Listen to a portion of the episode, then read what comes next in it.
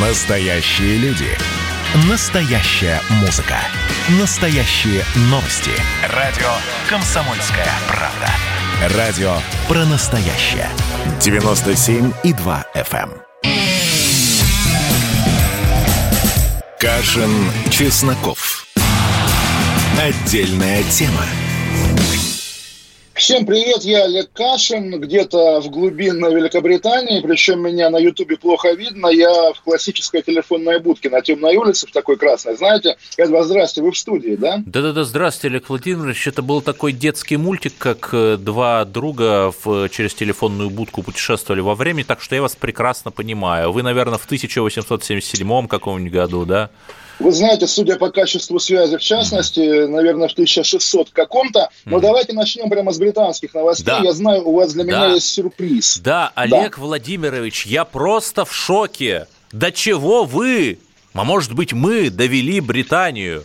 Была и, собственно, есть Елена Лужкова дочь э, Юрия Михайловича Лужкова и Елены Батуриной. У нее э, было, именно было вегетарианское кафе под названием «Еда», еда, видимо, это значило, где-то в престижном районе Лондона. И в октябре неожиданно выяснилось, что у ее юрлица введен конкурсный управляющий. То есть вегетарианское кафе, которое прекрасно существовало, несколько лет обанкротилось, и более того, дочь Лужкова оказалась должна кредит в размере 600 тысяч фунтов стерлингов, которые она взяла на развитие бизнеса. Но позвольте, спрашиваю я, национальное достояние России мы теряем. А что дальше? Что дальше Челси, футбольный клуб, который принадлежит э, нашему всему э, Абрамовичу, обанкротится? Что у вас там в Англии происходит? Ну, вы знаете, Эдвард, когда я был маленький, по телевизору шел сериал, э, по российскому, уже постсоветскому телевизору, «Богатые тоже плачут», и вот тоже люди, которые переживали гайдаровские реформы, всякие беды, они реально сопереживали мексиканским богачам, у которых тоже были какие-то проблемы, но жемчуг был мелок. Я бы не стал на вашем месте переживать за Елену, Елену Батурину-младшую, да, Елену Лужкову, я думаю, все у нее будет хорошо, ну, а лондонский общепит дело такое, вот мы иногда говорим про пресловутый Жан-Жак, как средоточие э, либеральной интеллигенции. Я Средоточие когда- зла. ну, кому зла, кому нет, но когда я переехал в в Лондон, Эдвард, был такой момент, я гуляя по Сохо, по тоже престижному, хотя и слегка гомосексуальному району этого города, удивился, увидев там свой родной московский Жан-Жак. И зашел, там было все как в Москве, все удивительно, э, вот, но где-то через полгода, наверное, он обанкротился, потому что кому нужно в Лондоне французское кафе российского происхождения. Но на самом деле, что касается вот таких поисков владельцев, реальных владельцев всяких учреждений, заведений общественного питания, тоже вот такие поиски соринки в чужом глазу, потому что вот буквально вчера знаменитый Иван Голунов э, с помощью моднейшего приложения «Социальный мониторинг» вдруг обнаружил, что знаменитое, опять-таки, заведение, бывшее Симачев, то, что э, наш Денис Симачев открывает в Москве взамен своего закрытого бара, на самом деле принадлежит той самой загадочной сестре одного там премьер-министра Мгм. российского, да, и, соответственно, и Ар- и Аркадию Новикову, по- по-моему. И вот он об этом написал в социальных сетях, и буквально тем же вечером внесли коррективы в приложение с QR-кодами, чтобы никто уже не мог расшифровать юрлицо, которому принадлежит то или иное заведение. Ну, в общем, забавная история, и давайте вот из этого общепита, поскольку, да, я в телефонной будке, у нас Мгм. путешествие во времени, перенесемся в Выборгский гриль-бар 1985 года. Вы знаете, что там случилось, да? Подождите, там э, есть поселок э, с каким-то таким глубинно-российским названием, поселок Великое. Это почти как станция Дно, где нашел свой последний день в качестве царя Николай II. И что там случилось? Ну вот вы знаете, вот кон- конкре- конкретно в м, поселке Великое я не знаю, хотя, может быть, вы его имеете в виду. Да, его, его, зайдем- где все произошло, где тот Вот, самый вот, загородный вот. дом. Так Вот. вот, зайдем, зайдем совсем издалека, давайте поинтригуем. Вот наш э, тоже давний разговор про переименование улиц в Тарусе. Мгм. А Таруса интеллигентский город, да, диссидентский город, литературный город, потому что Да, в советское время Да, это был 101 километр от Москвы. Все диссиденты, подпольные писатели и так далее, кто не имел права селиться в Москве, селились в Тарусе. Относительно Ленинграда 101, на самом деле 100 какой-то 15 или 120 километр, это город Выборг. И там тоже селились те, кто не мог селиться в Ленинграде, но почему-то это были не писатели, не художники, а обычно какая-то вот гопота и уголовники, урки. Вот. И как раз в 85 году в, это, в этом гриль-баре эти урки, если верить Евгению Вашенкову, легендарному петербургскому криминальному репортеру, забили до смерти ногами 17-летнего парня. Но где-то там работал скромным электриком в отеле, который он года спустя купит, простой боксер по, по фамилии Петров. Mm-hmm. Имя его, если честно, я не помню, но это, это папа похоже нашего... на какого-то карикатурного русского бандита из американских боевиков, понимаете, именно Да, фамилия. да, да, естественно. Но заметьте, это был не бандит, mm-hmm. это был спортсмен. Ну, и да. как раз эти спортсмены, Петров и его друзья, в итоге выгнали урок из Выборга и сами стали хозяевами города, как пишет тот же Вышенков. Тогда, еще 35 лет назад, Петров показал, кто такой настоящий дом. И вот в этом поселке Великое действительно его на днях, собственно, снайпер с другого берега реки застрелил. И вот у меня знакомые выборгские говорят, что это ощущение в городе Выборге, да, вот в том городе, за который шли бои в 40 году, в 39-м с Финляндией, ощущение, как будто бы, о боже, опять путешествие во времени, как будто бы 53-й год, умер Сталин, умер хозяин. Даже продавщицы в магазинах шепотом говорят, вот беда случилась, беда, беда пришла. У меня есть знакомые в Выборге, они прямо просили передать, что Олег, пожалуйста, не говори в эфире, что у нас там была как будто бы Кущевка. Нет, Выборг – это Европа. И даже вот выборгские авторитетные бизнесмены – это не совсем те безумные какие-то полукриминальные... А, я понял, это вот европеизированные такие, как да, какой-нибудь вы, вы, вы, Сидней Рейли или что-то такое. Ну, Сидней Рейли был чистый шпион. Насколько был близок, насколько был близок убитый хозяин Выборга Петров и депутат Заксобрания местного, да, давайте районного, да, э, давайте тоже статус его обозначим. Ну, и папа, папа нашего гонщика легендарного, который тоже вот странное сближение. Он должен был быть судьей на, на нынешнем забеге Формулы-1, и был скандал, потому что до этого Петров не встал на колени, когда речь шла о БЛМ, да, летом, о Black Lives Matter. И когда объявили, что он будет судьей, его, его организаторов формулы ругали за расизм. В итоге он не будет судьей по, в общем, такой трагической уважительной причине, потому что папу убили. Второй сын у этого папы тоже не последний человек, такой новый, современный, модный академический композитор, который время от времени его композиции... Да, он же Венскую в... оперу окончил или Венскую консерваторию. Да, по, по, по, понимаете, вот я пытаюсь как-то тоже деликатно, поскольку даже за выражение «хозяин Выборга» однажды, однажды Петров засудил э, журналистов, поэтому мы не будем называть, хоть он и умер, да, погиб, не будем называть его хозяином Выборга, но все же. Вот есть это представление, стереотип, да, что нам предстоит, или уже мы проходим этот путь, когда дети гангстеров заканчивают, там, не знаю, Гарвард и превращаются в сенаторов Кеннеди, да. Mm-hmm. Вот здесь что-то такое на самом деле, и мы видим, что новое поколение тех боксеров 85 -го года из Выборгского гриль-бара, да, оно уже более цивилизованное, более культурное, и, в общем, прогресс. Но при этом, при этом, насколько я понимаю, в этом Выборге, в нашем, ну, хоть и европейском, но все же с элементами вечной российской византийщины, был довольно неустойчивый, но давний, долгий баланс интересов между бандитами, между бизнесом и между людьми в погонах. И теперь этот баланс нарушен. Более того, вот такая прямо, такое прямо кино, уже не американское, а российское в стиле бригады, когда с другого берега реки снайпер стреляет. Да, это прямо, вы знаете, тут, тут тоже я поделюсь таким, наверное, интимным. Я же тщеславный человек, но я думаю, вы тоже. И вот есть такой жанр Венни Research, когда ищешь себя по фамилии. Uh-huh. И вот каждый раз на протяжении многих лет мне попадал в руки какой-то, в руки, в выдаче поисковиков какой-то сериал про генерала Кашина, который uh-huh. руководил по сериалу «Белая стрела». Вы помните, что такое «Белая стрела», Эдвард? Это такое Хай. мифическое образование, Мифическое, которое уничтожало да. всякую нечисть, с ОПГ боролось методами ОПГ, по сути.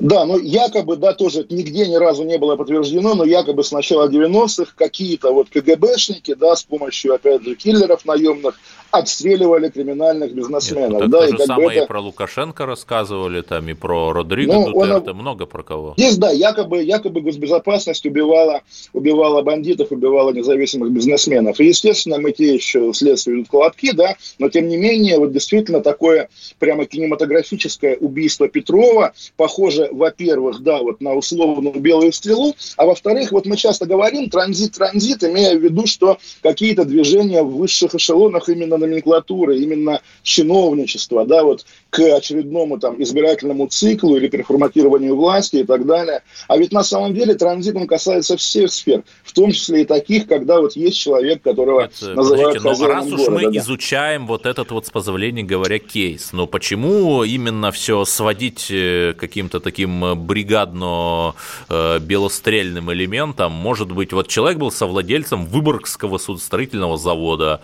Выборгской топливной компании, других важнейших активов с огромными оборотами, там чуть не до миллиарда. Может быть, это просто бизнес-разборки какие-нибудь банальные. Да, Эдуард, я легко, легко это представляю, Оккома. но скажите мне, пожалуйста, а кто в наше время, начиная как минимум с дела Юкоса, обычно ведет бизнес-разборки с такими бизнесменами? Другие бизнесмены? Ну, не знаю, или... вообще меня напрягает, что до сих пор стрелка не нашли. Уж не скрылся ли он в Финляндии? А если он скрылся в Финляндии, значит что, рука западных спецслужб?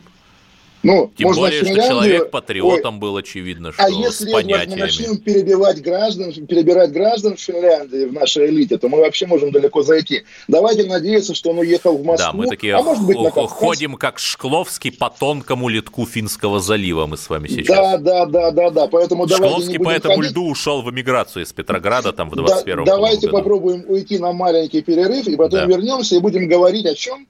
А, ну, я думаю, что о новостях культуры. Именно Давайте о Хабибе, о конечно культуры. же, наша главная новость. Да, культуры. отлично. Хабиб Хабибович Хабибов. Олег Кашин, Эдвард Чесноков. Оставайтесь с нами. Кашин, Чесноков. Отдельная тема. Настоящие люди. Настоящая музыка. Настоящие новости. Радио «Комсомольская правда». Радио про настоящее.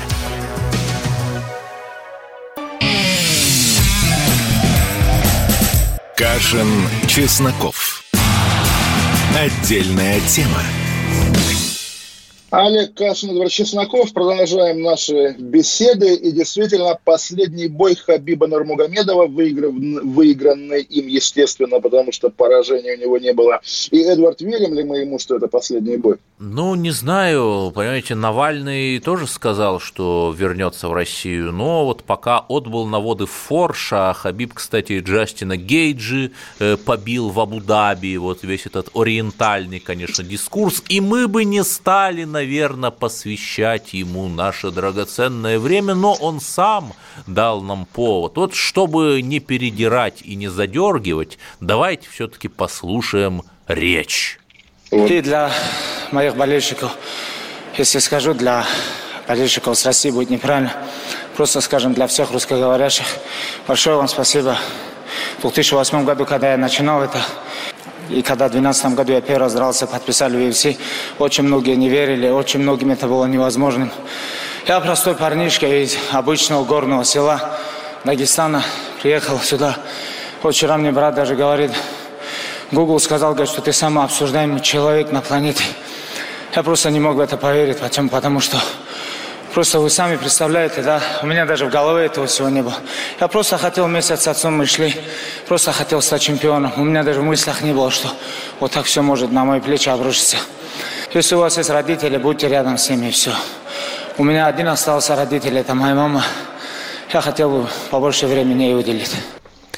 Нет, ну если да, по второй части, да, по да. второй части вопросов нет, но действительно человек лишился отца вот из-за коронавирусной пандемии. Человек вот э, вышел в люди из маленького дагестанского села, которое называется Сильди в Цумадинском районе. Человек там официально, кстати, ну, наверное, даже налоги платит, э, получает 16,5 миллионов долларов в 2019 году. Ему там автомобили дарят э, руководители некоторых некоторых не самых богатых российских регионов хорошо, но тем не менее вот некоторая есть такая, такой моральный релятивизм. Вы его не чувствуете, Олег Владимирович? Ну, вы знаете, Эдвард, я пытаюсь быть осторожным, потому что да. у меня был эпизод э, на радио «Комсомольская правда», когда я довольно резко отозвался о Хабибе и подвергся атакам вербальным, слава богу, только его поклонников. Но, тем не менее, во-первых, помимо того, о чем вы говорите, есть еще эпизод, когда после этого боя ему звонит и поздравляет Владимир Путин, который, в общем, не каждому звонил и не в каждом виде спорта. И здесь действительно Хабиба можно назвать таким, ну, российским глубинным, что ли, государством, потому что действительно немногие спортсмены, тем более молодые, тем более из аулов, да, могут себе позволить прямой контакт с Владимиром Путиным. Нет, я не знаю, о каком моральном релятивизме вы говорите, но все-таки да, помимо вот этой ну, общечеловеческой, понятной истории про маму и папу, да, я не очень могу состыковать со своими какими-то ценностями человеческими, гражданскими, культурными, какими угодно, всю эту историю, и родоплеменную, дагестанскую, кавказскую, горную, да, такую архаичную, и, собственно, сам этот вид спорта, который не есть, наверное, самый добрый, самый гуманный. Более того, вот мы говорили в первом блоке про боксеров, которые стали потом серьезными воротилами. Наверное, в ближайшие годы как раз тоже капитанами российского бизнеса, полукриминального, полугосударственного, очевидно, будут ветераны боев без правил, те люди, которые умеют, ничего не умеют, кроме того, чтобы драться, но дерутся при этом очень хорошо. Поэтому представить себе, что да, окей, Хабиб уйдет э, с октагона, да. Уйдет непобежденным. Будем да, давайте не будем относиться к нему как к Пугачева, или там вот я помню, когда еще не был снесен концертный зал России, а в нем висела мраморная доска мемориальная. Здесь в 97 году прошел последний концерт Иосифа Кобзона. Кобзон умер пару лет назад, да, естественно, с тех пор он 20 лет пор, еще да. И, пел, пел, пел. Были еще последние концерты с тех да, пор. Да, да, да, да, да. Поэтому, нет, здесь давайте не будем организировать, будем считать, что да, его выступление последнее. Что потом? Потом, ну, наверное, Государственную Думу он себе легко обеспечит, если захочет. А может быть и главой, главой главой региона станет, главой да, Дагестана. Дневный более, что... жар в долине Дагестана, почему бы и нет, кстати. Да, и слушайте, вот я, поскольку под рукой нет ни одной шпаргалки, а имена у них, в общем, трудные для русского уха, вы помните, как звали папу покойного Хабиба? Вот, э, честно, в Хабибоведении я не силен, но поскольку его, его отчество Абдулманапович, ну, наверное, Абдулманап. Вот, Абдулманаб, значит, и смысл, смысл в том, что я слышал, есть такая идея, в Дагестане есть райцентр, названный в честь Сергея Кирова, причем названный на, на пустом месте, советское как бы название, построили советский поселок.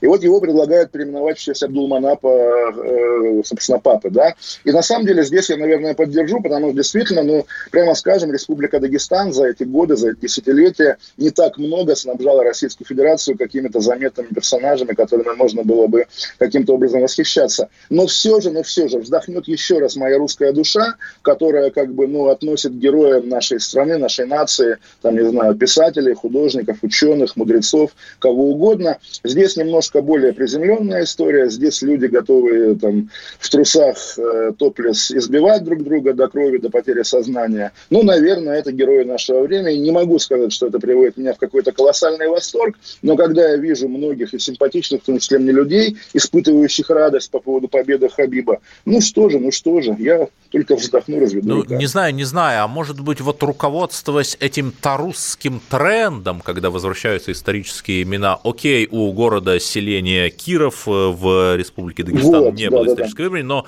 помилуйте, а Махачкала, она же до Порт 1921 Петровск, года, да. да, Петровск, так может быть да. нам и дальше пойти, понимаете? Может быть, Вы знаете, я, да я просто представляю, я сам об этом мечтаю, естественно, и о Царево-Кокшайске, и о Белоцарске, да, Дани Кызыл, столица Тувы. Я представляю хотя бы одно такое переименование, и как взвоют даже совсем формально не просоветские люди в, нашей, в нашем обществе, причем не только нацмены, да, которые скажут, у, как же так, это же наша история, плюс это русский фашизм, да, переименовывать Махачкалу в Порт Петровский или Белоцарск. Даже по Тарусе, да, вот несчастная Таруса, боже мой, сегодня Зюганов, да, выступил, что переименование Причем, улицы, кстати, там, вы... ровно как мы и предсказывали, помните, мы, по-моему, да, в четверг да, да, говорили, да, да, что Зюганов, да. Осу... ну, других же проблем нет, там от коронавируса люди не умирают, экономика конечно, не в рецессии, конечно. ставка рефинансирования Центробанка не понижается,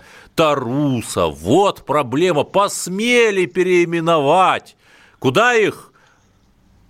На вот, Соловки! Господи, Господи Иисусе, да, на Соловки, те, которые были на 500-рублевой купюре до вмешательства да, патриарха, да. вы помните, да, 500 рублей раньше, там, до 2000 года были без куполов, потому что это как бы была фотография, в общем, лагеря, да, а не монастыря. Потом немножко скорректировали. В общем, да, грустная вот эта эклектика российская, причем эклектика и культурная, и политическая, и этническая, какая угодно. Вот, наверное, ее символизирует Хабиб Нурмагомедов, потому что, ну, как бы других героев у путинской России для нас, в общем, и нет. Хотя есть там, не знаю, Никита Михалков, которому дали звезду прямо героя, но вот тоже его не все любят. Никто никого не любит в нашей России. Вот в чем, наверное, да, проблема. но, понимаете, вот многие, конечно, Хабиба осуждают, а я это сделать не готов, потому что, по сути, для мальчика, не входящего в правящие кланы, там, наподобие каких-нибудь условных Арашуковых, когда там ты такой молодой, красивый, вот тебя там в сенаторы ставят. Просто за то, что ты из клана, а не за какие-то выдающиеся эти заслуги, э, когда и для тебя, по сути, если ты хочешь расти, развиваться, там уехать куда-то из этого села, остается лишь два пути. Или вот этот вот радикальный исламизм, э, весь этот зеленый активизм, я сейчас не про экологов, это одно. Или второе, идти вот в этот вот ММА, эти ну, махачи вот, и так далее. А, а, а, а как вы, э, да, Махач звали хозяина кинжального завода, mm-hmm. который перешел на сторону большевиков ну, ну, и стал, соответственно, да, э, носителем имени для города Махачкалы. Вы забыли, извините, третье направление, причем вы же напоминали мне про этого парня, который сказал, работайте братья. Естественно, ну, дагестанский ну, парень да. из аула, да, может пойти в силовики, хотя вы тут э, правильно забыли у меня об этом. есть э, тяжелое подозрение, что чтобы тебя устроили там хотя бы милиционером, я был бы рад ошибаться. Ну, нужно собрать там, занести там хотя бы десятимесячную зарплату этого милиционера, там известно куда. Ну, мы да, же да, с вами вами ну, взрослые люди. Ровно с этим боролся генерал-губернатор Васильев, которого, в общем, дагестанская практика съела, да, он не справился, его убрали на пенсию, там, на какую-то должность, в общем, да, и теперь там у них генерал Росгвардии Меликов. В общем, в общем, на самом деле понятно, что Дагестан такой больной человек России, назовем его так, и, наверное, вот в организме этого больного человека не самая зловещая, не самая злокачественная клетка, те парни, которые занимаются смешанными единоборствами, это правда.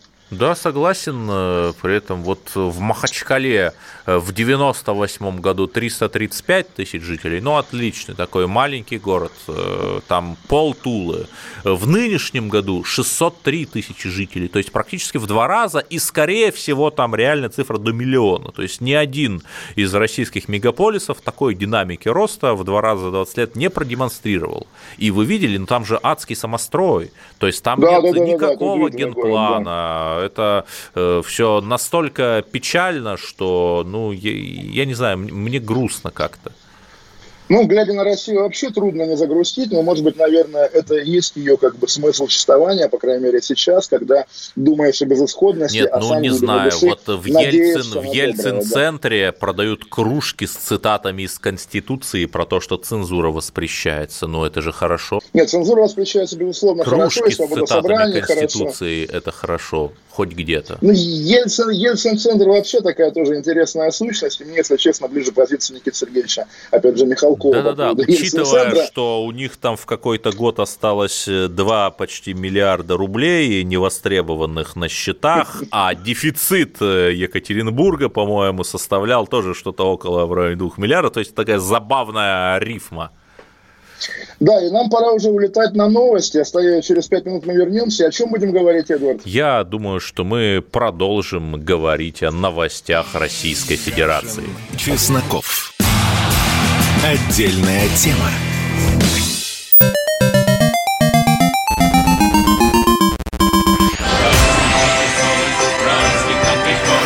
Видишь суслика? Нет. И я не вижу. А он есть.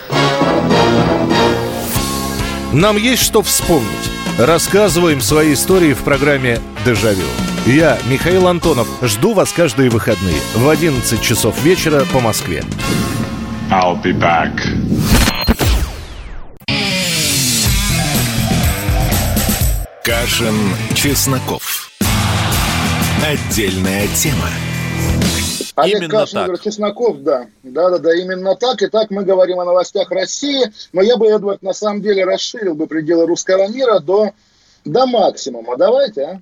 Давайте, вот Хорватия. История такая головотяпная, в духе Ильфа и Петрова первые годы советской власти практически. Посольство России в Хорватии. Да, МИД критиковать легко, и мы это периодически делаем. Когда МИД что-то делает хорошо, мы молчим, а молчать не надо. Вот есть Левон Джагарян, человек, который владеет шестью или семью языками, посол России в Иране, когда год назад Юлию Юзик, значит, там э, закрыли в Зиндане, Ваш то вот он сделал пример, все. Да, да, ну потому что пример, других да. примеров как-то нету, честно. Но вот хороший пример, да. Поэтому после вот этой вот э, обязательной пятиминутки второго мнения, что на самом деле не все так плохо, перейдем к тому, что все так плохо.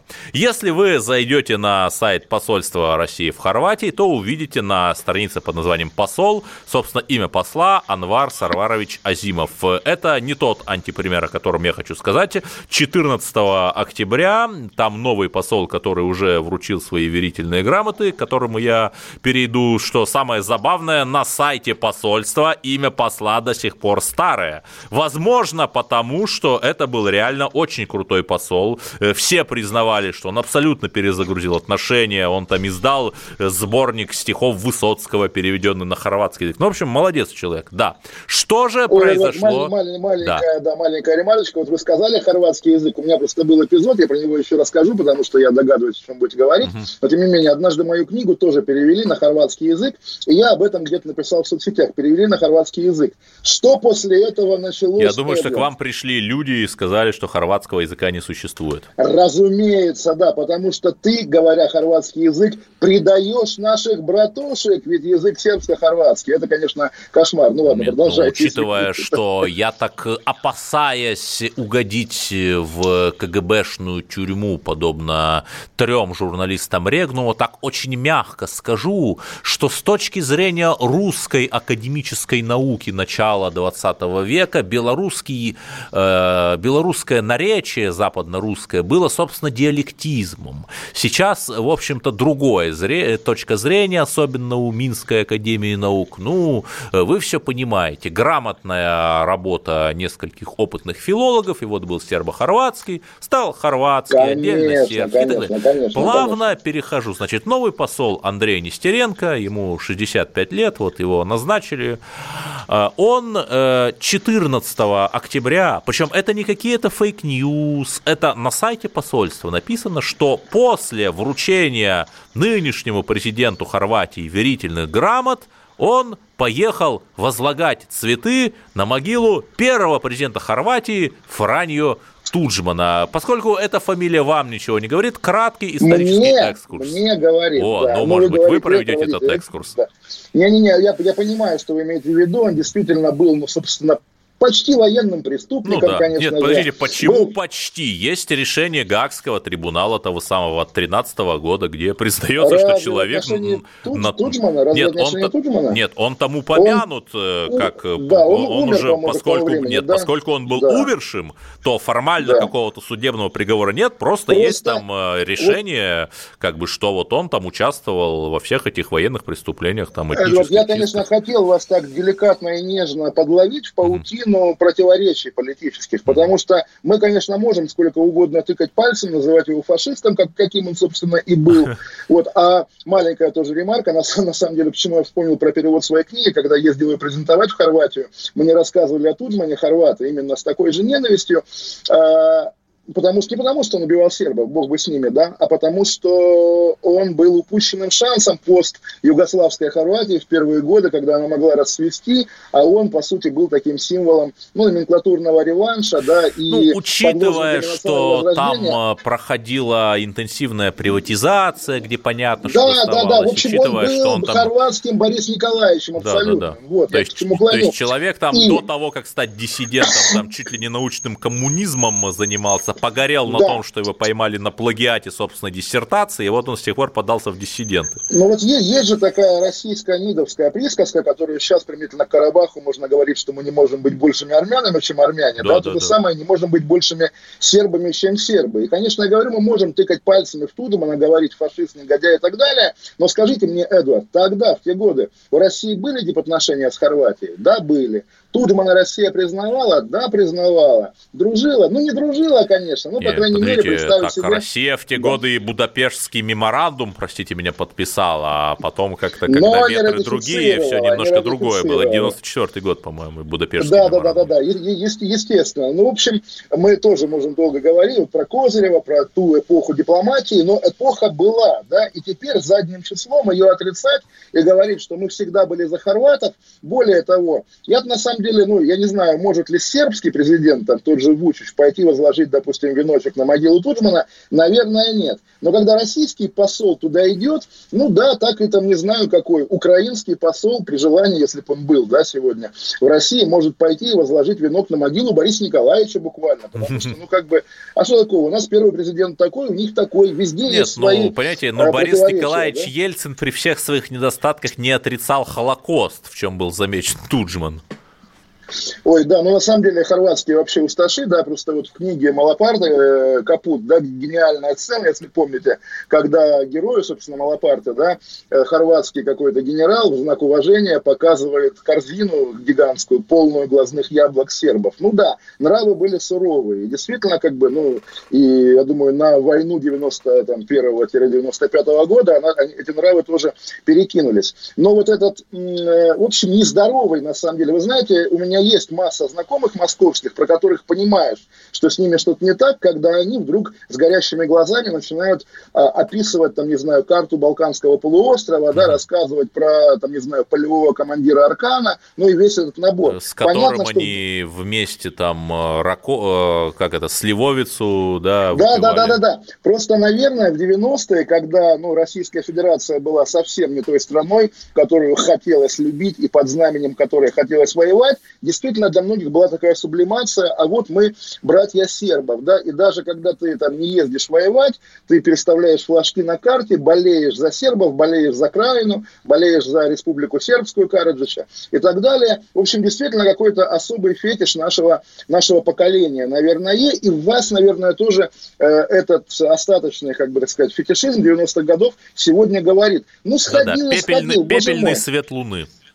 Вы знаете, есть же такая теория у Дмитрия Евгеньевича Голковского, в частности, что рано или поздно и Гитлер займет свое место в европейском пантеоне. И, конечно, я сейчас немножко сползаю в закон Годвина, но я бы тоже не стал исключать, когда сменится, там, не знаю, ну, два-три поколения, и уже не будет тех людей, которые со ссылками на друзей, знакомых и бабушек, дедушек, сидевших в Освенциме, будут говорить, ну, как бы, да, был культ, но была и личность, почему бы и нет. Ну, не знаю, не знаю, учитывая, что там есть целые исторические исследования, которые как бы проводили институциональные параллели там между кайзеровской Германией, между гитлеровской Германией и нынешним Евросоюзом, рассматривая вот все это как интеграционные проекты, там с единой валютой, с унифицированным законодательством и так далее, да, э, в вашей э, риторике есть свои пять пфеннингов. Ну, в общем, мы, я думаю, ну, еще проживем, ну, лет, там, не знаю, 20, 30, сколько угодно, 40, 50, Да. и, может быть, доживем до каких-то таких перемен, потому что, ну, тоже всякое меняется. Я помню, меня принимали в пионеры под портретом Ленина, и где теперь тот Ленин? Хотя даже вторую Подождите, его ну как, где? В переименовали. мавзолее вполне себе лежит и ничего с ним не Ну, сделается. пока я все-таки верю, что Владимир Путин услышит меня и похоронит его Нет, ну когда-нибудь, можете, потому э, понимаете, э, вот э, прошлая кампания президентская 2018 года, она 18 марта выборы проводились, и, в общем, такая референдумная крымская история. А что если там выборы 2024 года, или там какого года, или 26 не знаю, может быть, они тоже вот под такой референдум, референдумной кампанией Ленин, не Ленин? Ну да, если коммунист займет там не второе место, а, допустим, пятое, тогда уже можно будет сказать, ну все, Да-да-да, друзья, после, уже никакой э, угрозы по- нет. да. После Ксении Собчак, например. А Ксения Собчак второй займет, понимаете? Я более Ну, чем в этом уверен. Я думаю, Знаете, нам, как, э, как, покажет наша, наша Марин людей, Ле да. Пен. Да, нам покажут еще людей, которые могут выдвигаться. Вот сегодня Захар Прилепин объявил, что его партия «За правду» в каждом округе намерена выставлять по кандидату. То есть, может быть, там будут выборы второй тур. Путин, Прилепин, кого же выбрать, интересно. А вы верите, что «Единая Россия» пойдет на альянс с новыми людьми? Ой, я не сомневаюсь в этом. Единая Россия пойдет на альянс с кем угодно, потому что любое имя вместо Единой России, как уже показали те выборы, в которых она не участвовала, да, но выдвигала самовыдвиженцев, любые выборы такого рода, они не нуждаются в бренде Единой России, ну и просто, наверное, как бы не поднимается рука у кого, кстати говоря, у высших партийных органов, у Медведева, у там центрального комитета этой партии, распустить ее, потому что, ну, конечно, она себя давно изжила, и, по-моему, сама ну, это прекрасно Вы знаете, понимает. Олег Владимирович, я бы все-таки хотел с вами поспорить. Ну, не надо все-таки реабилитировать Гитлера, понимаете? Ну, челов... ну, деды воевали. Ну, человек осуществлял геноцид славян, цыган и евреев.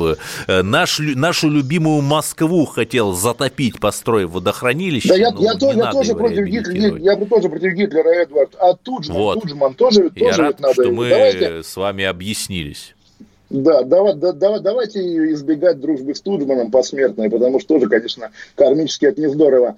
Да, будем уходить опять на перерыв, и о чем будем говорить после? Будем говорить, разумеется, о новостях международной политики и о том, что возобновят рейсы кое-куда, кое-откуда. О, Олег Кашин, Врач Чесноков, оставайтесь с нами. Кашин, Чесноков. Отдельная тема. Георгий Бофт. Политолог, журналист, магистр Колумбийского университета, обладатель премии «Золотое перо России» и ведущий радио «Комсомольская правда». Авторскую программу Георгия Георгиевича «Бофт знает». Слушайте каждый четверг в 17.00 по московскому времени. А что такое деньги по сравнению с большой геополитикой? Мы денег тут не считаем. Кашин, Чесноков. Отдельная тема.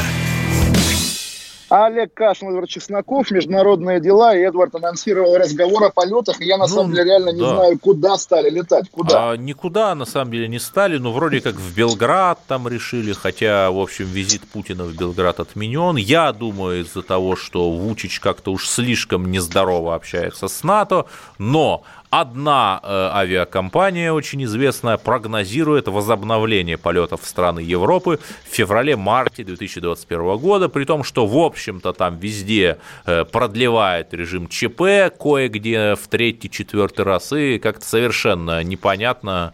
Я, знаете, когда летал в Руанду, то со мной сидел китаец в салоне, и он был полностью в СИЗе. Вот э, в этом вот противокоронавирусном костюме зрелище было страшное. Ну, Я представляю, да, как Путин в коммунарке, в общем. Нет, Да, на самом да. деле, вот эта, эта дата, февраль-март, на самом деле, она, мне кажется, тоже Нет, наиболее ну это же как, меня- э, а мне кажется, это как приближение коммунизма, понимаете? 80-й год, потом там какой, 88-й, Ну, вы потом знаете, тоже я 91-й.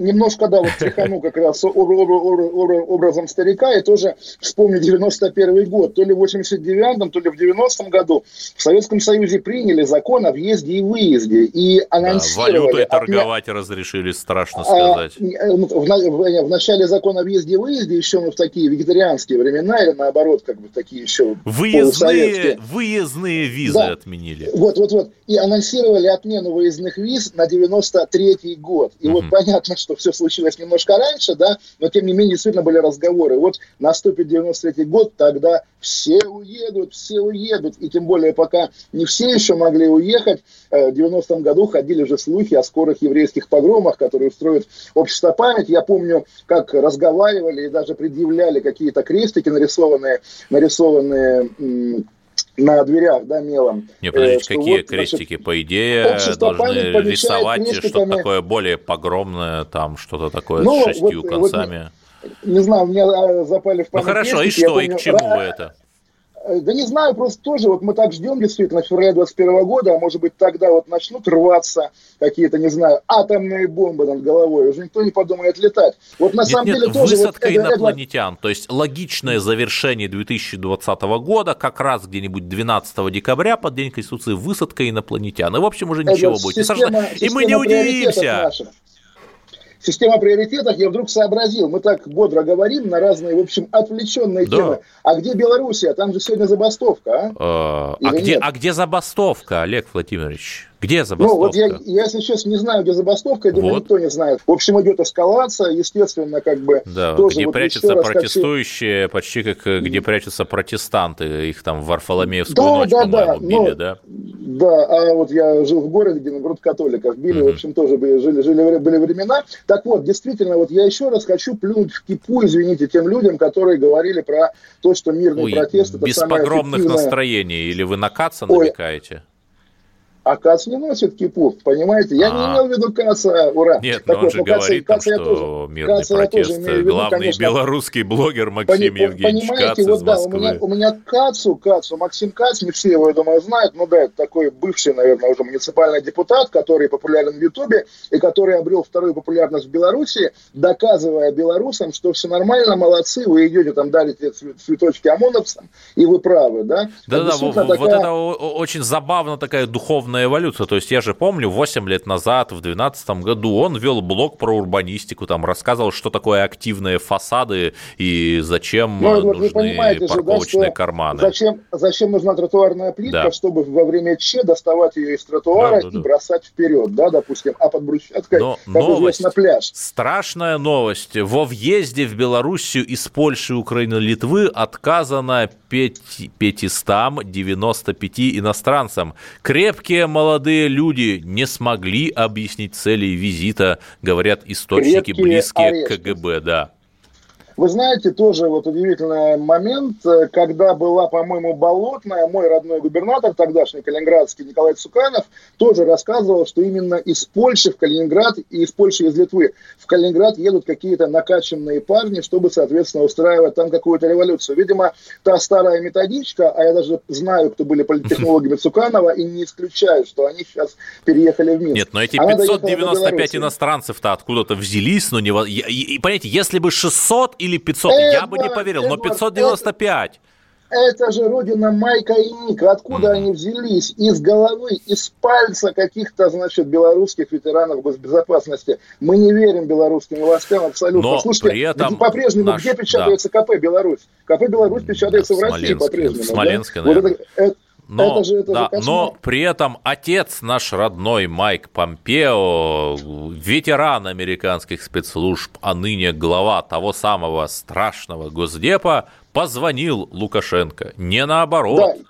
И, То да, есть вы знаете, наша да, теория, я- я- что э, вся, весь мир, весь западный мир, по крайней мере, это Вот. криптоколония Эдвард. Беларуси, она оправдывается снова. Сейчас я на самом деле просто объясню, да, потому что я знаю, вижу людей, которые тоже с такими глазами, что Америка встала на сторону Лукашенко. Пресс-релиз об этих переговорах, по-моему, очень хорошо читается. Там много пунктов, они все обсудили, там безопасность в Европе, Они там, полчаса, итоги между выборов прочим, и так разговаривали. далее. Да, но там есть пункт, про который все понятно, что речь шла об одном арестованном, который одновременно гражданин Беларуси, гражданин США. Это Шкляров. Виталий Шкляров, да, Да. знаменитый. И, в общем, зная отношение Америки к своим гражданам, можно с абсолютной уверенностью сказать, что Помпео ему позвонил только ради Шклярова. Но поскольку шестой флот своих- США в Минском море всплыть не может, ну, понятно, остается телефонный звонок. Ну, вы знаете, давайте не будем тоже смотреть, что там, что там всплывет, тем более, что интересный тоже м, момент в этом уже с белорусской стороны разговоре, да, что Лукашенко пожелал Трампу удачи на выборах. Мы, конечно, с вами тоже болеем за Трампа, но мы помним, как Порошенко Да, но- ставил на демократов всегда, да, и да, в это итоге будет на этом забавно, пога- погорел. если бы... Но учитывая, что у Байдена некоторые провалы в памяти, я думаю, даже если он выиграет, то он уже забудет, что Лукашенко там кому-то А не тому чего-то желал. потому что нашу программу слушают, Ага. я думаю, и в Белом доме, а как иначе, Эдуард? Ну, на иначе? седьмом этаже Нас слушают. Газдепа, на русском этаже, может, и слушают, кто знает. Эй, привет вам, привет. Да, привет, Госдеп, привет, э, администрация президента России, и привет, Центр Гамалеи и Вектор, где разрабатывают, продолжают ту самую Ну, вакцину, да, которую и мы говорят, ждем что ждем. в декабре э, будет вот массовое вакцинирование, потому что нужно накопить запасы на логистических точках. В общем, да, и запасы антител. Все, кто переболел, всем желаю здоровья, добра и счастья. Всех обнимаю, всех люблю. Олег Кашин, Эдвард Чесноков. До завтра. Да, мы прожили радио понедельник «Комсомольская э, правда». на линии вторник, и все будет хорошо. Yes. Кашин, Чесноков. Отдельная тема.